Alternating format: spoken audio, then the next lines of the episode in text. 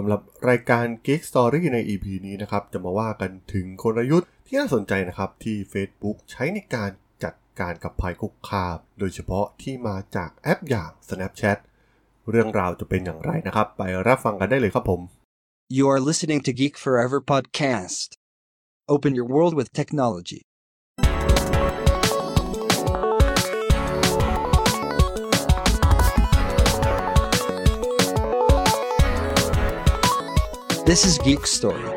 สดีครับผมดนทราดลจากดนบล็อกนะครับและนี่คือรายการ Geek Story นะครับรายการที่มาเล่าเรื่องราวประวัตินักธุรกิจนักเทคโนโลยีรวมถึงเรื่องราวทางธุรกิจที่น่าสนใจที่ผมจำลองให้ฟังผ่านรายการ Geek Story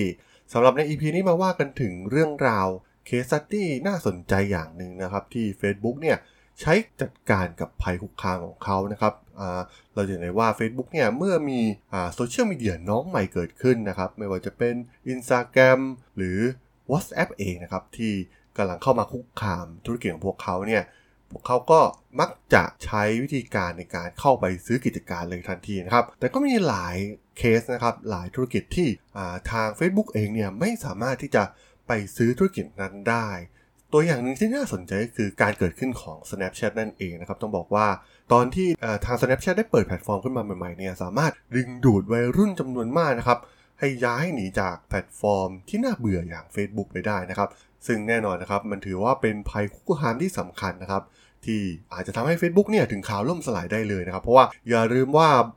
Facebook เองเนี่ยก็เกิดมาจากกลุ่มวัยรุ่นนะครับกลุ่มนักศึกษาในมหาลัยนะครับเริ่มเปิดบริการในมหาวิทยาลัยต่างๆทั่วสหรัฐอเมริกาก่อนที่จะกระจายไปสู่วงกว้างสู่คนทั่วไป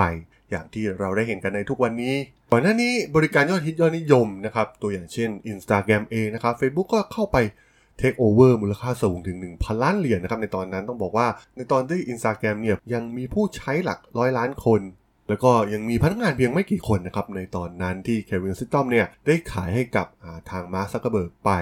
แต่ตอนนี้เราเห็นได้ว่ามันเป็นราคาที่ถูกมากๆนะครับที่ทาง Facebook ได้ซื้อ Instagram ไปเพราะสามารถสร้างรายได้ได้อีกมหาศาลมากๆนะครับจากธุรกิจโฆษณาโดยเฉพาะใน Instagram ที่กลุ่มผู้ใช้หลักเนี่ยจะเป็นกลุ่มวัยรุ่นเป็นส่วนใหญ่นะครับแน่นอนนะครับว่า Facebook เองก็พยายามใช้วิธีเดียวกันนะครับเมื่อมีการเกิดขึ้นของแพลตฟอร์มอย่าง Snapchat ซึ่ง Facebook เนี่ยพยายามซื้อ Snapchat ในปี สองพันสิบสามนะครับแต่ว่าผู้ก่อตั้งและ ซี อี โอ ของ Snapchat อย่าง Evan Spiegel เนี่ยได้ปฏิเสธข้อเสนอดังกล่าวนะครับซึ่งตอนนั้นต้องบอกว่า Facebook เสนอไปมากกว่า สามพันล้านเหรียญเลยทีเดียวสำหรับตัว Mark เอง Snapchat เนี่ยถือว่ากลายเป็นเด็กดื้อนะครับที่ไม่ยอมเชื่อฟังพวกเขาแต่โดยดีและที่สำคัญ Snapchat เองเนี่ยก็ยังคงเติบโตขึ้นเรื่อยๆนะครับดึงดูดผู้ใช้งานมากขึ้นและที่สำคัญเนี่ยยังพยายามเข้ามาแย่งส่วนแบ่งบริการรูปภาพและวิดีโอที่ผู้ใช้โพสต์ไปยัง Facebook หรือ Instagram อีกด้วยในตอนนั้นต้องบอกว่า Snapchat เองเนี่ยก็พิสูจน์ว่าพวกเขาเนี่ยมีตลาดขนาดใหญ่นะครับสำหรับวิธีการของพวกเขาดังนั้นพวกเขาจึงไม่รู้สึกสะทกสะท้านกับความพยายามที่จะซื้อ Snapchat ของ Mark Zuckerberg และนั่นเองนะครับที่ทำให้ Mark Zuckerberg เองเนี่ยพยายามทำทุกวิถีทางเพื่อโจมตีภัยคุกคามที่ใหญ่ที่สุดของ Facebook ในหลายๆด้านทันทีนะครับในตอนนั้น Facebook ได้ทำการคัดลอกฟีเจอร์สตอรี่ของ Snapchat นะครับซึ่งให้ผู้ใช้โพสต์ภาพสไลด์และวิดีโอโดยสไลด์จะหายไปหลังจากยี่สิบสี่ชั่วโมงนะครับในแอปไม่ว่าจะเป็น Facebook Messenger WhatsApp แล้วก็ Instagram นะครับเรียกได้ว่า Copy มาทุกอย่างเลยนะครับซึ่งไม่เพียงเท่านั้นนะครับ Facebook ยังเพิ่มตัวเลือกในการส่งข้อความที่ไม่ถาวรนะครับซึ่งเป็นการเรียนแบบมาจาก Snapchat โดยตรงให้กับบริการทั้งหมดไม่ว่าจะเป็น Instagram และ Messenger นะครับแล้วก็เริ่มทำการทดสอบฟิลเตอร์ใบหน้าที่คล้ายคลึงกับเลนส์ของ Snapchatในช่วงกีฬาโอลิมปิกปี สองพันสิบหกนะครับในประเทศบราซิลและแคนาดาเนี่ยผู้ใช้ที่เปิดแอป Facebook ของพวกเขาเนี่ยจะเห็นหน้าต่างกล้องเปิดขึ้นซึ่งคล้ายกับ Snapchat ซึ่งช่วยให้พวกเขาเนี่ยใช้สีใบหน้าแบบบราซิลหรือแคนาดาเพื่อให้กำลังใจประเทศของพวกเขาในการเชียร์กีฬาโอลิมปิกได้พวกเขายังสามารถเพิ่มตัวบ่งชี้ทางภูมิศาสตร์บนภาพนะครับที่กล่าวว่าเป็นทีมแคนาดาหรือทีมบราซิลได้อีกด้วยนะครับต้องบอกว่านี่คือสงคราม Copycat อย่างแท้จริงโดยการใช้คุณสมบัติทั้งหมดของ Snapchat ในส่วนต่างๆของอาณาจักร Facebook และ Instagram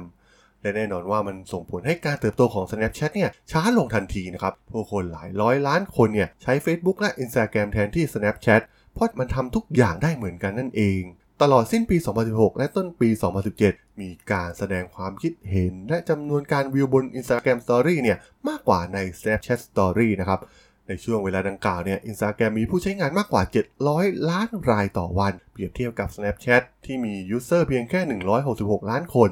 และผู้ใช้ส่วนใหญ่เนี่ยมีเพื่อนและผู้ติดตามบน Instagram มากกว่าบน Snapchat ซึ่งต้องบอกว่าด้วยฟีเจอร์ Story ที่เพิ่มเข้ามานะครับมันได้สร้างความตื่นเต้นที่ได้เห็นว่ามีคนกี่คนกำลังเฝ้าดูสตอรี่ของผู้ใช้งานแต่ละคน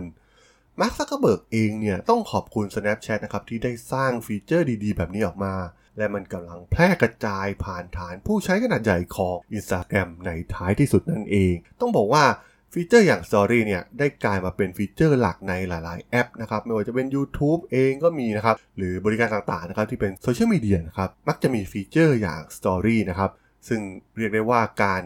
สร้างฟีเจอร์นี้ของ Snapchat เนี่ยได้ส่งผลต่อการเปลี่ยนแปลงครั้งสำคัญครั้งใหญ่ในแวดวงโซเชียลมีเดียเลยทีเดียวที่สำคัญมันก็ทำให้ Facebook เนี่ยสามารถที่จะ Copy เทคโนโลยีเหล่านี้นะครับต้องบอกว่ามันเป็นเทคโนโลยีที่สามารถทำได้ง่ายๆนะครับมันไม่ได้เป็นกำแพงที่สูงมากสำหรับการคิดค้นนวัตกรรมอะไรออกมานะครับเพราะว่า Facebook สามารถโคลนมันได้แบบทันทีและคนอื่นก็สามารถสร้างเรียนแบบมันได้นะครับซึ่งถือว่ามันเป็นจุดเด่นที่มีในช่วงแรกๆเท่านั้นนะครับของ Snapchat แต่เมื่อคู่แข่งเนี่ยสามารถพัฒนามันได้มันก็ไม่กลายเป็นจุดเด่นอีกต่อไปต้องบอกว่าถือว่าเป็นอีกหนึ่งบทเรียนทางธุรกิจที่น่าสนใจมากๆนะครับในเรื่องนี้ที่ Facebook เนี่ยได้พยายามคัดลอก Snapchat หลายครั้ง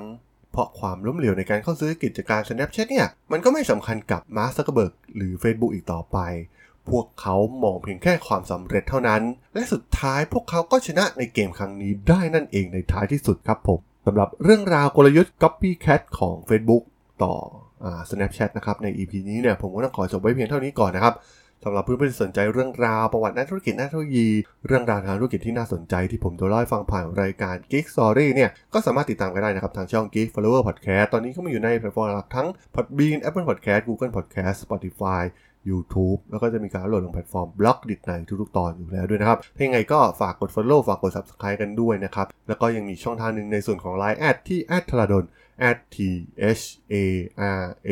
ดี เอช โอ แอล สามารถแอดเข้ามาพูดคุยกันได้นะครับผมก็จะส่งสาระดีๆพอดแคสต์ดีๆให้ท่านเป็นประจำอยู่แล้วด้วยนะครับถ้ายังไงก็